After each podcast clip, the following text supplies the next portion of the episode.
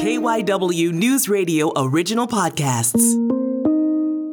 This is KYW News Radio in depth. I'm Matt Leon. More and more states are locking in the maps that will be used as the basis for elections for the next decade. And the redistricting process has been interesting in that it hasn't played out the way many thought it might. We wanted to dig into this, so we caught up with Dr. Joshua Weichert. He is an associate professor and chair of the Department of Civic Engagement at Immaculata University. Very interesting conversation. Give a listen. So, to start, and this is just me personally, but everything I read and everything I heard let's say in the year leading up to the redistricting process was really slanted towards the GOP, that this was going to be bad for Democrats. The GOP could draw a map that would get them plus 30 without working very hard. And now here we are. We're not finished yet with the redistricting process at the congressional level, but probably about two thirds to 70% of the way there. And now those same people are kind of like, well, looks like the Democrats could actually gain a few seats uh, just strictly from the redistricting process. I want to go to the origin. Was the original thought that just kind of the reflexive, this is going to be great for the GOP and bad for the Democrats, just lazy punditry? It, to an extent, uh, the, the the underlying things that made that prediction wrong were visible, but you'd have to you'd have to be actively looking for them, right? I mean, people have a tendency to believe that something that has happened in the past is going to continue into the future. And so since the GOP had been gaining in all these redistricting efforts over the last, you know, two redistricting cycles over the last two decades, the presumption was that was going to continue. And it's not so much that the people who took that take were wrong, it was that they were ignoring some other counter pressures that were pushing back against that. Um, the biggest of which being that there are really are only so many ways to sort of carve up a population in ways that distort electoral outcomes. And so, as people are moving from rural areas into cities and larger towns, what was happening is that they were sort of running into a problem of, you know, that there's only so many ways to gerrymander, right? And one of the things that tends to be preserved in all mapping approaches, even in gerrymandered maps, is that we don't want to break up municipalities and or counties unless we have to. And so as populations in towns and cities grow, you're you're building larger and larger sort of indivisible units. And so that was cutting into it. Um, it was also the case that you had a little more judicial oversight of these maps and you know state courts that were getting more willing to say that partisan gerrymandering it was not okay under their own state constitutions and when that comes up the federal courts tend to not get involved if it's states dealing with their own state constitutions the federal courts tend to take a hands-off policy and then you just had sort of just like naked public opinion at work here too, where more and more people are aware of gerrymandering and they don't like it. And that is actually not a very partisan position. Conservatives and liberals both dislike the idea of drawing maps that distort election outcomes. So you roll all that together and you end up with a very different picture. I think uh, once again, reflexively, when people talk about gerrymandering, they automatically say it's Republicans that are doing it. But if you're going to be fair, Democrats have their their states that they do it too. And how much we were talking beforehand, how Maryland is a state that Democrats go they turn the knob to 11 to get as much advantage as they can. But we've also seen, I think, in Illinois, New York, uh, two states that they seem to kind of follow that lead and went pretty close to uh, as extreme as possible. Uh, how much of a hand does of the Democrats basically playing electoral hardball do you think has a hand in this as well? Yeah, if, if you're if you're if you're sort of rooting for the Democrats, you're you like to see this, right? Because the Republican Party, it's true that gerrymandering, and this is true for time immemorial, that gerrymandering has not been a uniquely partisan issue. In other words, it's not the case that Republicans gerrymander more than Democrats or or anything else. It's just more the fact that Republicans have taken a more systematic approach to it, and frankly, we're just more successful at it.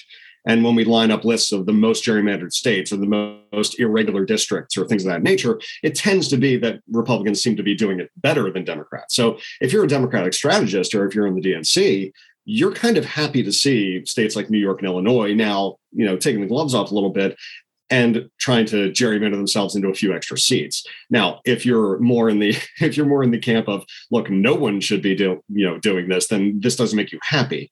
And obviously, if you're a Republican, this doesn't make you happy either. But it is the case that there were some ways to draw the maps that were, you know, that that that could create slightly more democratic leaning maps in New York and Illinois. But again, there too, though, you're still running into the same challenges of these are states that already had slight leads built into them anyway, and there's only so far you can push that. I know some states have independent commissions. Uh, that I think is another thing that people didn't necessarily take into consideration. What do we know about the performance of them and how their maps have been received? By and large, independent commissions are popular. Uh, in states where they exist, voters are are happier with the outcomes. They are less concerned about political corruption. They're they're a good thing, and uh, obviously there's varying degrees of independence within these commissions.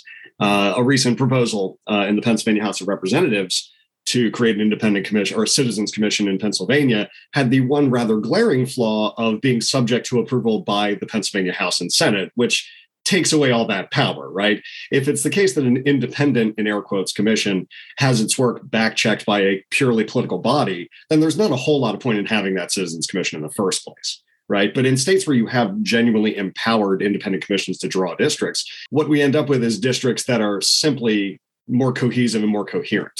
Um, and you know, this notion of proportionality is an important one because as we hear debating around Pennsylvania's maps, both at the congressional level but especially at the state level, one of the complaints uh, from uh, the Republican uh, majority leader in the House is that the maps are unfair, that they represent a de- Democratic gerrymander, which is an interesting perspective to take in that the maps still favor Republican candidates, but the likely results are simply more balanced, which you know makes sense in a state where statewide votes tend to be relatively even. Like that, neither Pennsylvania is a very purple state, right? No, no, no party has a a, a, built-in advantage in statewide races or in the total number of votes cast for state house and senate candidates so you would expect that a, a fair map would be you know one where democrats and republicans are likely to get about the same number of seats so to argue that you know the the roughly 20 voted 20 seat advantage republicans enjoy over the state house maps currently is somehow unfair because now it seems like it's going to break down more in the 50 50 range. It, that's a strange argument. Our independent commissions, if we wanted to truly do this right and do this as down the middle as we could, would, and I don't know if it would be a national commission or 50 state commissions, but would that be the road we should go to to truly do this as uh, down the middle as possible? Well, if you wanted to be, uh, there are two things. There are two approaches we could take that would actually be sort of like perfectly apolitical.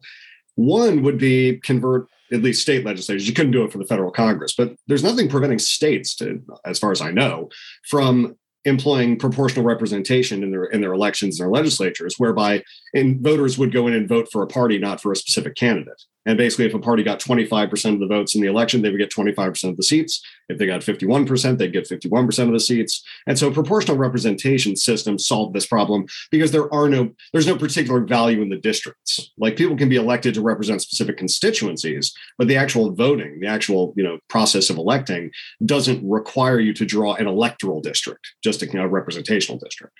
Um, that's that's a relatively radical solution. I, I, don't see many states, if any, ever adopting that, but it's an option, right?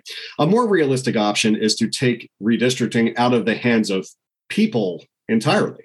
Uh, there are computational redistricting options where you can essentially tell a computer to draw, you know, in the case of Pennsylvania, 203 House districts of equal population, and just tell the computer to don't break up any towns or counties and use the minimum linear distance to draw the districts, right? Because what you end up with then is a system where the computer is just trying to say, what's the, how do I create 203 compact districts of identical size? And there, it, it partisanship doesn't even factor into it because the computer doesn't know any better, right? Um, and those are again more aggressive options, and you can build in sort of like human supervision of some of these things as well. So it's not totally out there. It would be, it, it is still a good idea to have 50 state level commissions whereby those who are elected on these maps do not have any hand in making them. Like that's the basic principle, right? In any other sphere of human activity, it would be a conflict of interest for you or I to get involved in a decision like this because we are invested in it. But for some reason, when it comes to legislative redistricting, we tend to leave it in the hands of legislators. And even when they're not drawing their own districts, if they're drawing them on behalf of other members of their party, the same kind of corruption exists or the te- potential for it. So there's good there's good incentives and good good government reasons to avoid this process in the first place. We talked about Democrats playing more hardball with this. Is that what it will take to get a more apolitical approach to this?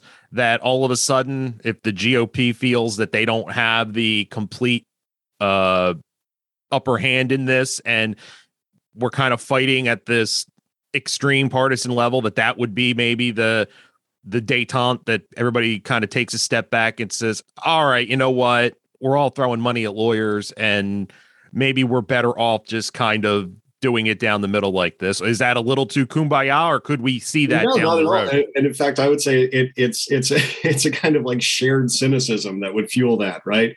if everyone's afraid that they're going to get boxed out of the next round of redistricting, and it's sort of a, a mutually assured destruction situation, then yeah, absolutely, that will bring everyone back to a more you know a, a, fair map is fair. And so therefore no one has anything particularly to gain or lose from it. And all of a sudden the incentive structures start pushing in all in the right directions, right? And encourages parties to build their popularity at the state level. It encourages them to adopt more moderate policies rather than pandering to a base, because that's really the most corrosive thing about gerrymandering um, is that it fuels polarization if the only chance you have of losing an election is in the primary because you know that your seat has been gerrymandered to be safe in the general election then you're going to you're going to focus your all your policy proposals and all your behavior on primary voters and primary voters tend to come from the extreme wings of the parties. Whereas if you have more competitive general election districts and more competitive seats overall it nudges people towards the middle because they're worried about taking too extreme a stance in the primary because they know they're going to face a more moderate electorate in the general election so there's a lot of virtue that comes out of having less gerrymandered, less polarizing, you know, less rigged districts. You talked about where judges have stepped in, and correct me if I'm wrong, but there's been pro uh, Democratic uh, map in North Carolina. Excuse me, a the the Supreme Court went against the GOP G, gerrymander in North Carolina, and I think we saw the same thing in Ohio. It seems like everything that's getting overturned at the state level or getting kicked back is the stuff that leaned GOP. Is this just the case that Democrats have better lawyers than the Republicans? Because I'm not hearing the same thing in New York or Illinois, at least not yet. I, I think that's probably an artifact of the aggressive gerrymandering that was happening the, in those states. And on top of that, we can, you know, sort of add some other states like Wisconsin into the mix as well, where you have a case where it was um, in 2018, I want to say, uh, was the last time this uh, came up. Um, in Wisconsin, Democrats received, I think it was just over 50% of the votes for the Wisconsin state house, but received only one third of the seats. Like that's an, that's an extreme gerrymander. And I think that courts are willing to accept that there are sort of natural variations in political geography, that some maps that do create disproportionate outcomes might just be the result not of uh, you know proactive distortion but just because of the way populations tend to distribute. But in cases where that was not the case, where the maps were being explicitly drawn to leverage as much as possible, you know, that gerrymander, those are the kind of cases and the kind of maps that are going to get kicked out first. And so that's I think that's probably why you're seeing that. If you start seeing a nationwide sort of you know, push towards you know nonpartisan mapping, then you might start seeing more of these maps in New York and Illinois and some other places in Maryland that that start to that that where in other words you might start seeing more pushback against you know democratic leaning maps. How key is this redistricting process when it comes to the 2022 midterms? You know it's funny that when it was thought to be a gop bloodbath i heard how important this was and now all of a sudden that it's kind of 50 50, maybe even slightly leaning Democrat. Now I'm hearing a lot of people say, well, you know, it's going to depend on the the national mood and where the country is. And I agree with that. But it all it seems like this was given a lot of uh credence when it was something leaning right. And now that it's, you know, up down the middle to leaning left, people seem to not think it's as important one thing that can happen is that when you get more competitive seats, which more, more, proportional maps tend to produce, it's not just that they sort of like, you know, lean more left or more right. It's that what you end up with is more competitive seats in both directions. And by definition, a competitive seat, right, advantages no one in particular. You end up with an interesting situation where in a in an environment where maps are more proportional, things like the national mood and things like the unemployment rate or inflation or the COVID infection rate or whatever it might be, they start to matter a lot more because you have more seats that are genuinely up for grabs. In other words, the number of seats in which Joe Biden sort of narrowly won in 2020, you know, the, the more seats you have like that, the more it matters what people think of Joe Biden right? So you might have the, a, a, and actually kind of a strange, you know, outcome or perverse, not, not a perverse outcome, but like a not expected outcome where this could end up advantaging a lot of moderate Republicans who are running in in what are now swing seats. To the extent that maps matter, they are never determinative, right? The mood of the electorate matters a lot more than maps ever will. Um, even in states where there are obvious partisan gerrymanders, you know, it is still the case that you have, you know, big swings based on, you know, the electoral headwinds or tailwinds. We saw this in we saw this in 2018, right? You know, where the, the maps in 2018 were the same gerrymandered maps from 2016, 14, 12, you know, back through the last decade. And yet we still saw a substantial, you know, wave of Democratic candidates being successful in that midterm election in the first Trump uh, term, right? And so you're likely to see the same thing here, regardless how the maps turn out. The, the, the, the default, you know, tendency is still that there's going to be a big pushback from the party that lost in the 2020 elections. So, to the extent that these maps would have helped um, Democrats or Republicans, I, I, think the effect was likely to be minimal. But we have to keep in mind too that the effect of gerrymandered maps is essentially to protect incumbents, and so that's why you might actually end up seeing a bigger, you know, surge among GOP candidates in 2022 with a set of fairer maps. That there are no hard and fast rules when it comes to elections. You know, every every district can be won and lost. Uh, what really matters is how these sort of disparate elements all come together in that given district. And how much, uh, at least during the Trump years, we saw the suburbs for the most part swing wildly to the left, and we saw the rural areas swing wildly to the right. And how much does that play havoc with things when you've spent all this time carefully putting together a map that you, let's say, gerrymandered and you think is going to be ultimately successful. And then all of a sudden, you're dealing with a different set of realities on the ground. Yeah, that, that's a major concern. If you're if you're a mapper or someone who's trying to evaluate the maps, that this is really challenging because historically speaking, when people predict whether a, district is going to lean left or lean right, there's two there's two different bits of data you can use. Right, you can either use uh, the the voting trends, in other words, just literally tally the results of recent elections and use that to predict how many Democratic voters or Republican voters there are, or you can go by registration advantage because those who are registered for a party are you know pretty reliable voters, and so if independents sort of split down the middle but you had a 10 point advantage for Republicans or Democrats, then that makes that a safe red or blue seat. The trouble you run into is that, first of all, election outcomes can swing pretty dramatically. You know, the electorate in 2022 is going to look very different than the electorate in 2020 and 2018. And we know that party registration is very slow to change. You know, Republican voters who voted Democrat in the last couple of elections may or may not have switched their party registration and probably haven't. And likewise, Democrats who live in rural areas who were voting for Republican candidates probably haven't switched you. So you you end up with a situation where it's really hard to predict these things using the data that we have. And so it it leads to a lot of interesting sort of stories where people say, "Wow, how were we all caught wrong-footed predicting this district or this state?" Um, but the honest answer is that it predicting election uh, elections is hard business. It's nobody's got a crystal ball, and the data that you have is either sort of very slow to respond or responds faster than you can adapt for. And when you run into both those things at the same time, life gets really hard. And it's interesting to me because there's so much focus, and I get it on the first midterm after these maps, like so 2022. But I think the thing maybe a lot of people, you know, that casually pay attention to this kind of forget is these things are locked in for 10 like this is a decade. So how much do you have to balance obviously you want the advantage in the most tangible way, which is the next election, but also, all right, the trend of this area is doing X, and we have to kind of figure that by 2028, it's going to be really far X. So maybe we take a short term loss for a long term gain. I know that's not how US politics usually works, but the, how much of a balancing act does there have to be when you're putting this together? Yeah, first of all, excellent point about the the time horizon question on political decision making. Yes, I, almost every elected official you would ever run into or prospective candidate is thinking in the context of the next election day, whatever that is, and and usually not much further, you know, for better or worse. Um, it's it's true that the short term considerations, like how does this impact 2022, is uppermost in our minds it's also true that that may also be the last time that these maps are genuinely predictive, like to the extent that they are at all. Because two years after this, and I, I should really shouldn't even say that. There's elections every year, but we focus on you know the even year elections.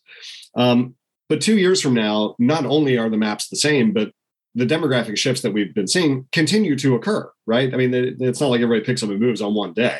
and then stays put for 10 years. There's a, a gradual drift. And so what happens is some of these districts that are swing districts now might become safer, or, things that were safe might become swing districts just as time progresses, as time progresses, simply because we don't update the maps every couple of years.